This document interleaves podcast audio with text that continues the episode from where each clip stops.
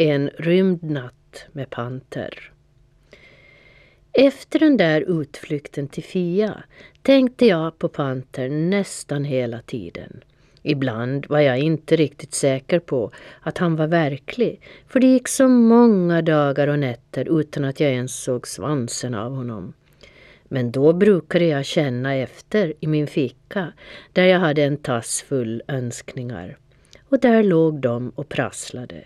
Och så brukade jag läsa dikten som han sänt mig på månstrålen. Och då förstod jag ju att han fanns någonstans. Men kanske han hade glömt mig. Jag var ju bara en tam och beskedlig innekatt. Snygg förstås, men inte så där vild och spännande.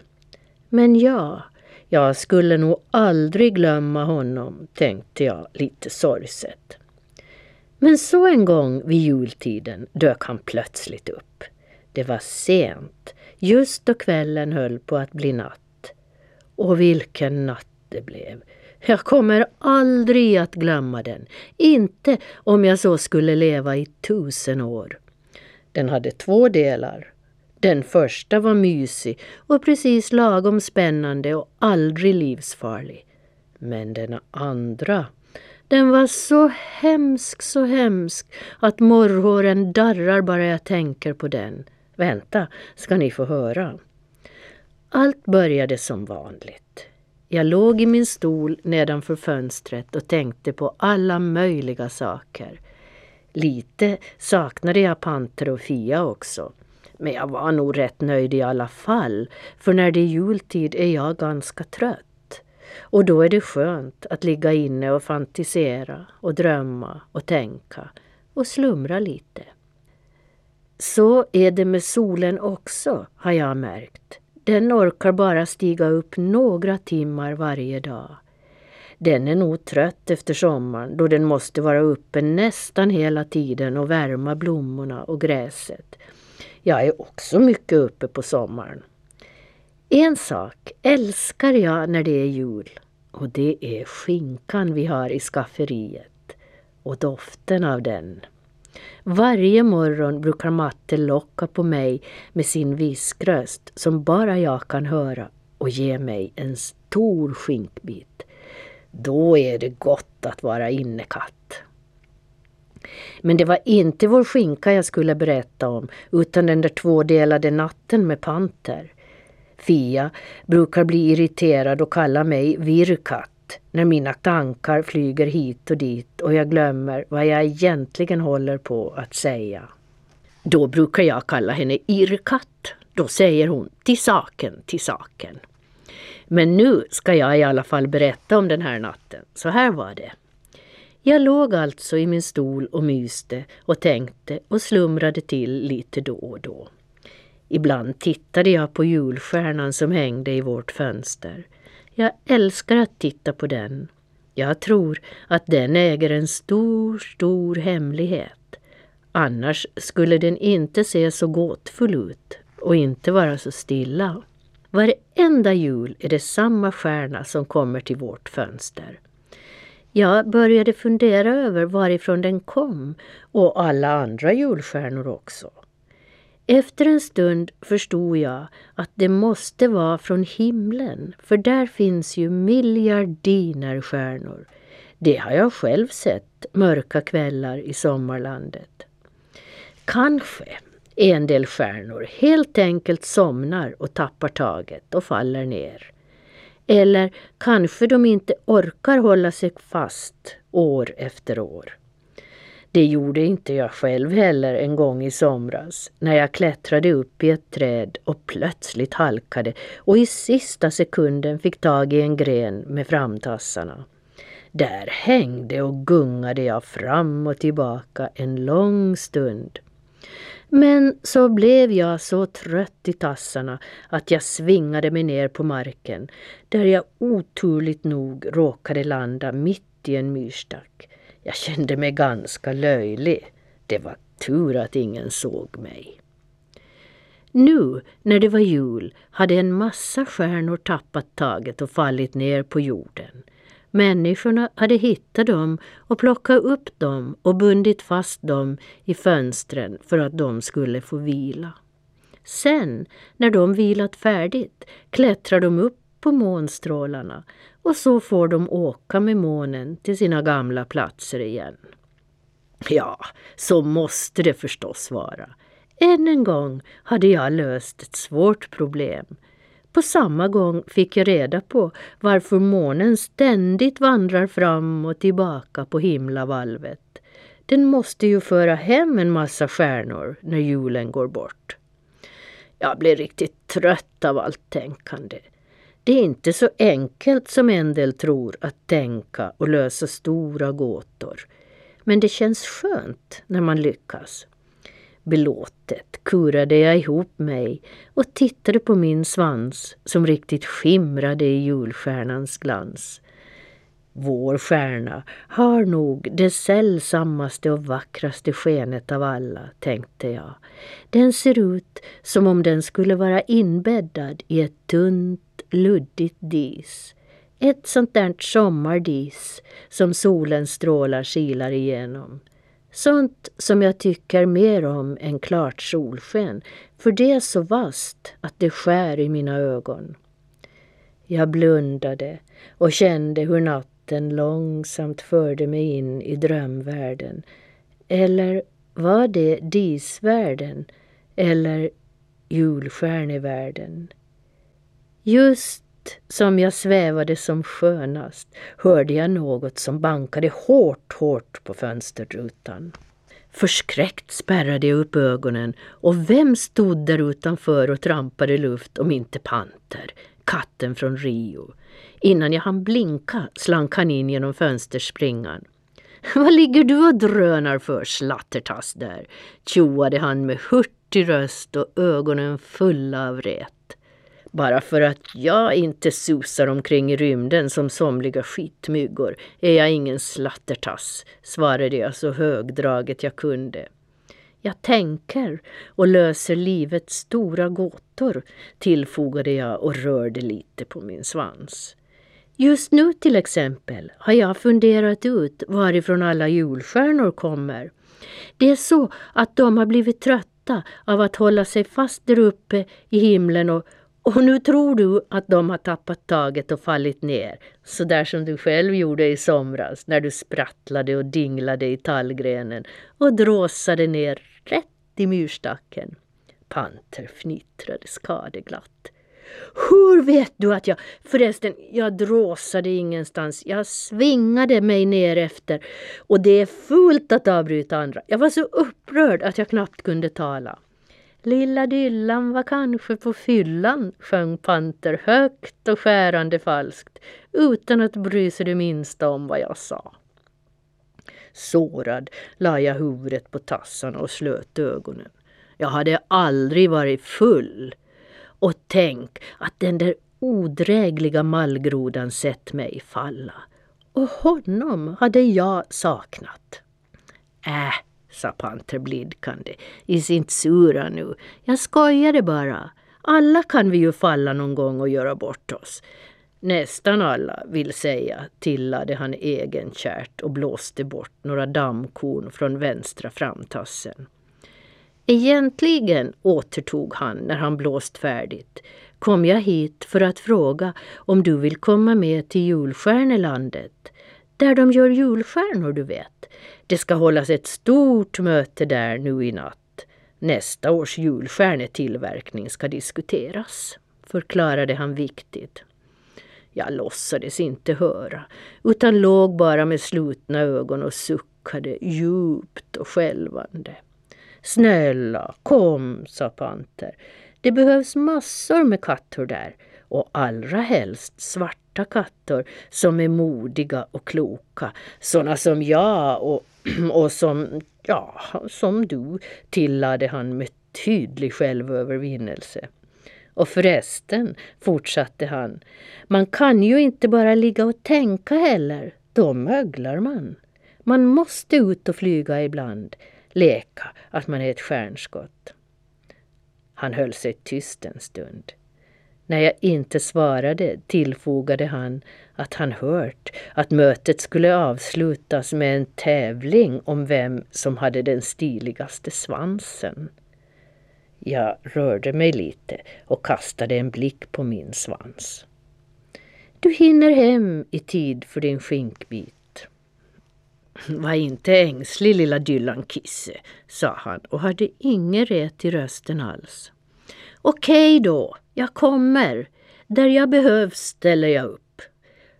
Om det inte är något farligt förstås, tillade jag försiktigtvis och tänkte att det är konstigt med Panter, men fast han retas så tycker jag ändå om honom och vill vara med honom, ibland åtminstone. Förstås är det ingenting farligt. Det var det inte förra gången heller, bara kul. Skynda, kom så getar vi iväg. I ivern studsade han upp och ner några gånger och välte en blomkruka. Men det brydde han sig inte ett skvatt om. I en blink drog han iväg med mig och innan jag visste ordet av stod vi utanför fönstret och trampade luft. Det stormade och snöslaskade. Jag ryste och tittade in över vardagsrummet. Aldrig hade det sett så mysigt ut som nu. Hej då, min blå länstol, viskade jag. Jag kommer sen, hoppas jag. Och så bar det iväg och lika underbart var det att flyga igen. Som raketer getade vi iväg rätt uppåt. Ett tag var jag rädd för att slå huvudet i molnväggen. Men det kändes inte alls när vi stötte mot den. Den var mjuk som vispgrädde. Men inte lika god utan vattnig och mjäkig. Jag vet, för jag passade på att smaka lite. Ovan molnen, där var det ingen pinande vind och ingen blöt snö. Bara härligt, himlastormande, hisnande härligt. Ibland gjorde vi en halsbrytande looping. Ibland kullerbyttor både fram och baklänges. Det var roligt, det var häftigt, det var toppen att susa fram. Vi var blixtar, vi var havsörnar, vi var rymdens kungar. Öronen vek vi tätt åt sidorna så att de inte skulle dra ner farten. Jag skrattade, Panter skrattade och miljardiner stjärnor gnistrade. Vi var mitt inne i stjärnhimlen. Där är det, julstjärnelandet. Panter ropade ivrigt och pekade västvart, där en liten varmt rödaktig stjärna blinkade. Vi saktade farten och efter bara någon minut var vi framme. Jag tog mark mjukt och värdigt på den upplysta landningsbanan så bara lite stjärndamm virvlade upp kring tassarna. Panters dört dök och tvärnitade så det skrek och slog gnistor om klorna. Ett stort moln av rök och damm virvlade upp och höllde in honom. Bered plats, här kommer vi, skrek han så det ekade ut över landningsbanan. Vi, den store riddaren, Panter den förskräcklige och hans drabant Dille den lille. Han såg sig förväntansfullt omkring, men till min lättnad la ingen speciellt märke till oss och ingen verkade höra hans skrytramsor. Det var massor med katter på landningsbanan, katter från hela världen och i regnbågens alla färger. En del var pyttesmå, andra jättestora. En del hade blå ögon, andra gröna. En del var lurviga som dammtussar, andra släta som sorkar. En del var svanslösa och andra hade bara små stumpar till svansar, stackrarna. Och en del hade yviga svepande svansar, som jag. Det skulle nog bli en tuff svanstävling, tänkte jag och kände hur det pirrade i magen av lust att vinna. En kattfunktionär mötte oss på landningsbanan.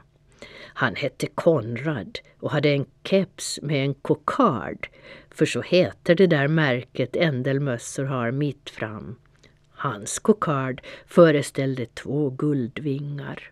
Och så hade han blanka stjärnformade knappar på jackan och guldband på ärmarna.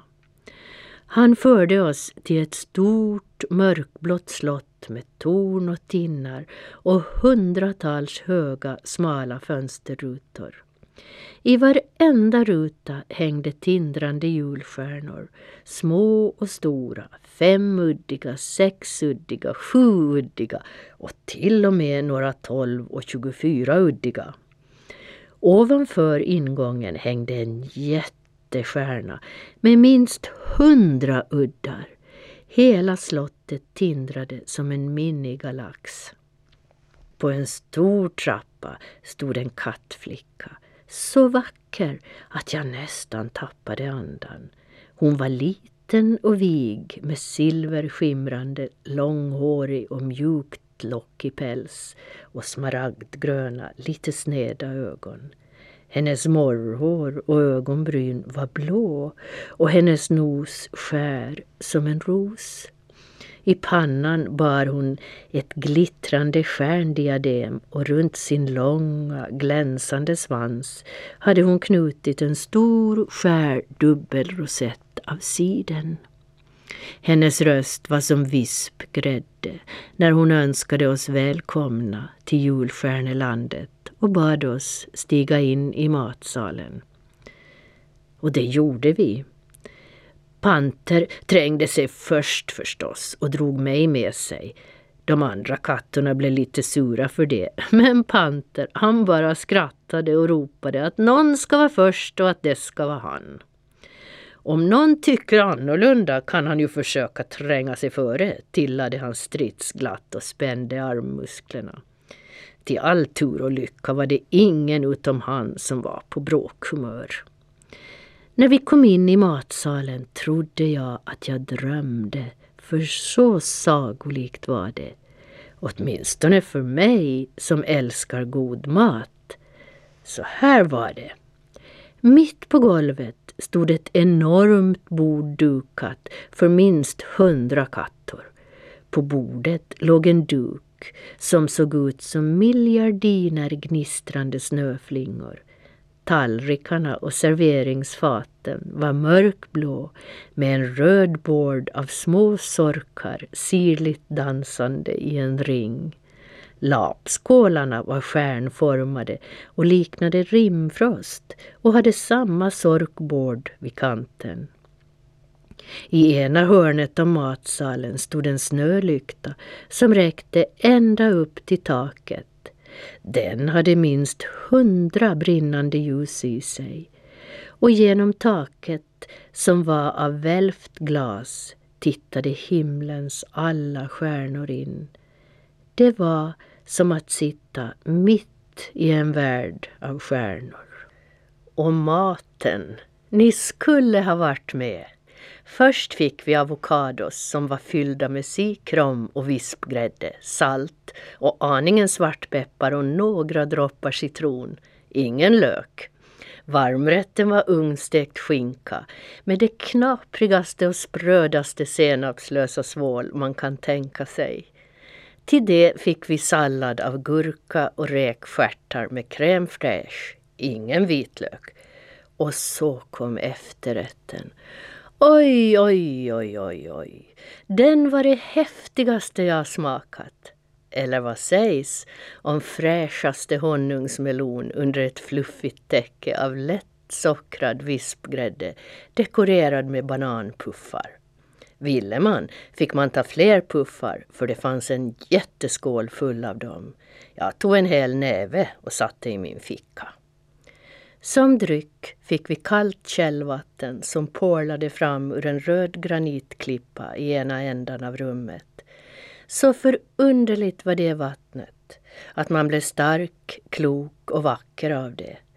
Någon sa att den som dricker av det får evigt liv och svar på alla hemliga frågor. Jag vet inte om det är sant, men för säkerhets skull drack jag många skålar. När jag ätit så jag var proppmätt såg jag mig om efter en avskild plats för jag tänkte ta mig en liten tupplur. Men det hann jag inte för mötet började direkt efter maten. Det var nog fiffigt, för då var alla så mätta och belåtna och dåsiga att ingen orkade träta och slåss. Till och med Panter höll sig lugn, i början i alla fall. Mötessalen var jättelik och såg ut som en stjärna med åtta uddar. Den var större än de andra och där stod ett mörkbrunt skrivbord med fötter som lejontassar.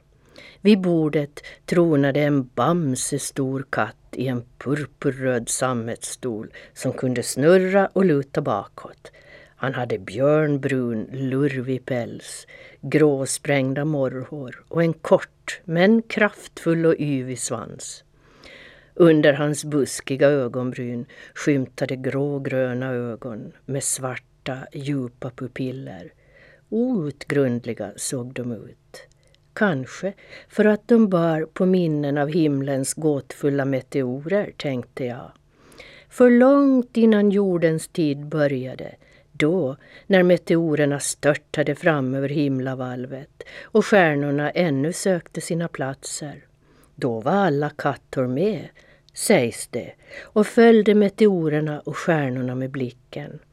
Och då fick deras ögon den där speciella lystern som gör att de glimmar i mörkret. I den store kattens ögon syntes också en vaksam glimt. En glimt som kanske kom från djungeln, dit vi, alla kattor, flyttade då jordens tid började. Och så fanns det någonting annat där också. Någonting som varken glimmade eller var vaksamt, utan var varmt och snällt och brydde sig om. Så där som en pappa. Det är Rolf av Himalaya, viskade Panter i mitt öra där vi satt bänkade längst bak i mötessalen. För en gångs skull lät han allvarlig och nästan lite vördnadsfull.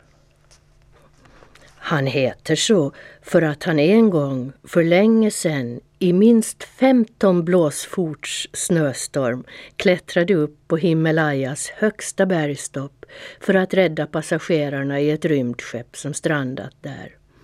De var fångar som rymt från Hunkledunkle, en planet med rymdens grymmaste härskare, Karampiska. Jag nickade tyst och listade snabbt ut att berget nog hette Himalaya för att det nådde ända upp till himlen.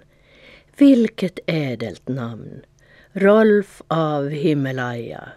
Rolf av himmelshöjd. Tänk om jag en gång skulle få ett sånt där avnamn. Jag undrade vad det skulle bli i så fall. Dylan av trappan. Jag brukade ju ganska ofta vara i vår stadstrappa. Men nej, det var liksom ingen glans över det. Det lät så vardagligt. Men Dylan av skafferiet kanske. För en gång klättrade jag in i skafferiet och knyckte en skinkbit. Men det var kanske inte så modigt. Nog för att skinkan stod högst på hyllan, men ändå. Och det var ju bara för mig själv. Inte ens Fia hade fått smaka. Ah, nu visste jag, Dylan av plymen. Det ville jag heta, för det skulle syfta både på min svans och världens första pennor som gjordes av fågelfjädrar. Vilket drömnamn! Undras om jag någonsin kommer att få det. För min inre syn såg jag mig själv adlas och ta emot det stora poetpriset ur drottningens tass. Jag bugar djupt och kysser den silkesmjuka tassen. Åskådarna ställer sig upp och hurrar och applåderar. Orkestern spelar Memories ur musicalen Cats. Pang! Plötsligt, mitt i den himmelska musiken, träffades mitt vänstra öra av en smäll. Yrvaket tittade jag mig omkring och såg Panter vifta våldsamt med sin högertass. Nattens andra del hade börjat. Vi, ropade Panter så ekot studsade mellan stjärnuddarna. Vi anmäler oss som frivilliga. Vi, Panter och Dylan. Och så pang smällde han till mig på örat än en gång. Utmärkt, hördes Himalaya Rolfs myndiga stämma. Om ni kommer upp hit får ni kartan. Vad har du gjort, Panter? Kved jag förskräckt. Jag kände mig helt vimmelkantig av slagen och tittade förebrående på honom. Vad slår du mig på örat för? Vad har du anmält oss till? Är det tävlingen om den vackraste svansen? Eller är det något farligt? Panter svara, snälla. Panter tittade på mig med outgrundlig blick och jag kände hur en kall vind svepte in mig. En rysning ilade längs hela min kropp, ända från nosen till svansspetsen. Instinktivt förstod jag att det här, det var ingen svanstävling utan något fasansfullt. Jag berättar senare, nu måste vi efter kartan. Jag kommer ingenstans om du inte säger vad det handlar om nu. Okej, okej, suckade Panter. Vi blev utsedda att fara till Hunkledunkle efter stjärnstoft och måla julstjärnor med. Det finns ingen i hela universum som har så glänsande och hållbart stjärnstoft som Karampiska på Hunkledunkle planeten. Och allt han stulit härifrån, från julstjärnelandet.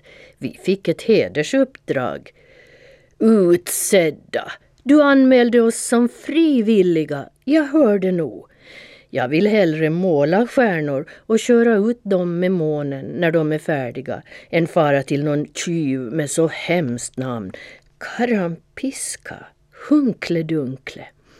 Det kändes som om uven slagit sina klor i mig. Var det inte därifrån fångarna flydde, Panter? Vad i rykande ödamböle hade dragit oss in i? Snicksnack. Felet med dig är att du funderar för mycket. Det här blir kul. Panter såg lycklig ut. Och vem vet, tillade han försmädligt. Kanske du kan få ett avnamn. Dylan av Pantermod till exempel. Det skulle väl sitta. Pantermod, va? Jag var förstummad. Vad han var fräck. Och vad jag var rädd. På darrande ben följde jag efter honom fram till Rolf av Himalaya för att hämta kartan. Alla applåderade när vi stod där framme. Panter bugade och kastade slängkyssar. Jag slickade mig nervöst om munnen. Rolf lade en hårt hoprullad karta med svedda kanter i Panters ivrigt framsträckta tass och tittade oss djupt i ögonen. Farväl, Panter, farväl, Dylan, sa han så med stadig röst. Lycka till med ert måhända omöjliga uppdrag. Och minns, under kan ske. Så slöt han oss i sin famn med en barskt manlig kram. So long, fans, we'll be back, hojtade Panter och viftade övermodigt med tassen. Sen drog han iväg med mig innan jag ens hann säga fjapp. O-o-o-omöjligt, stammade jag när vi stod på trappan till julstjärneslottet. Vad menar han med det? Min tunga var torr, lika torr som torrfoder. Denna eländiga uppfinning.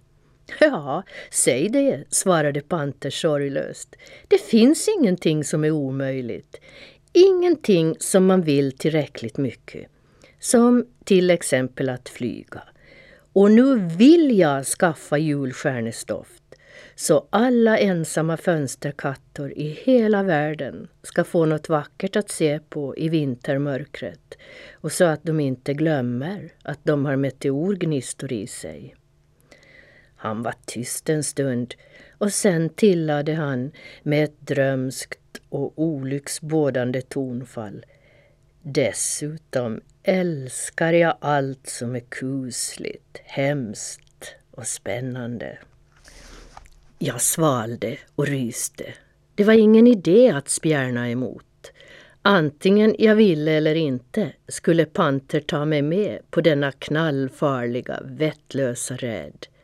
Men för all del, det där med all världens ensamma fönsterkattor, det slog an en sträng i mig. Det var vackert av Panter att tänka på dem. Det måste jag erkänna. Jag mindes hur lycklig jag själv hade varit där jag låg på mitt fönsterbräde under vår stjärna och lät tankarna ila. Och det där att vi hade meteorgnistor i oss, att vi kom från stjärnorna, det var sant. Hur skulle vi annars kunna flyga och åka på månstrålar och ana sånt som är osynligt och stumt, sånt som önskningar och farligheter? Tänk att Panter förstod det. Han var nog ganska klok och modig fast han retades.